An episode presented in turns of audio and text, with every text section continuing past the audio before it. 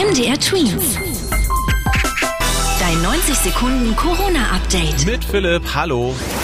Die neue Omikron-Variante des Coronavirus verbreitet sich schnell.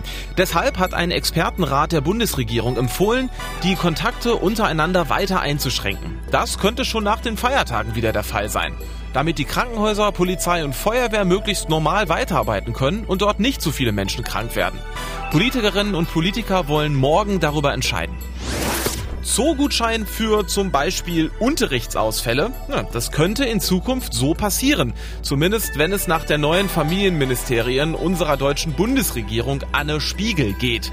Die kann sich nämlich vorstellen, euch Kinder für euer, wie es heißt, Durchhaltevermögen in dieser Pandemie zu belohnen und auch besser zu unterstützen. Dazu würde in Deutschland gerade viel Geld zur Verfügung gestellt, damit zum Beispiel euer Sportverein weiter Training anbieten kann. Eine Milliarde Euro sind dafür im sogenannten Corona-Aufholpaket derzeit vorgesehen. Der neue Bundesgesundheitsminister Karl Lauterbach von der Partei SPD lässt gerade prüfen, ob man für ganz Deutschland eine zentrale Liste einführen könnte, wer wie, wo und wann geimpft wird oder wurde. Corona-Impfregister würde sich das dann nennen.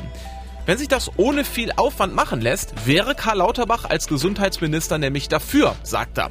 Vorteil von so einer Liste wäre beispielsweise, dass man sofort prüfen könnte, welche Menschen noch Schutz brauchen und welche nicht. MDR Twins. Dein 90 Sekunden Corona-Update.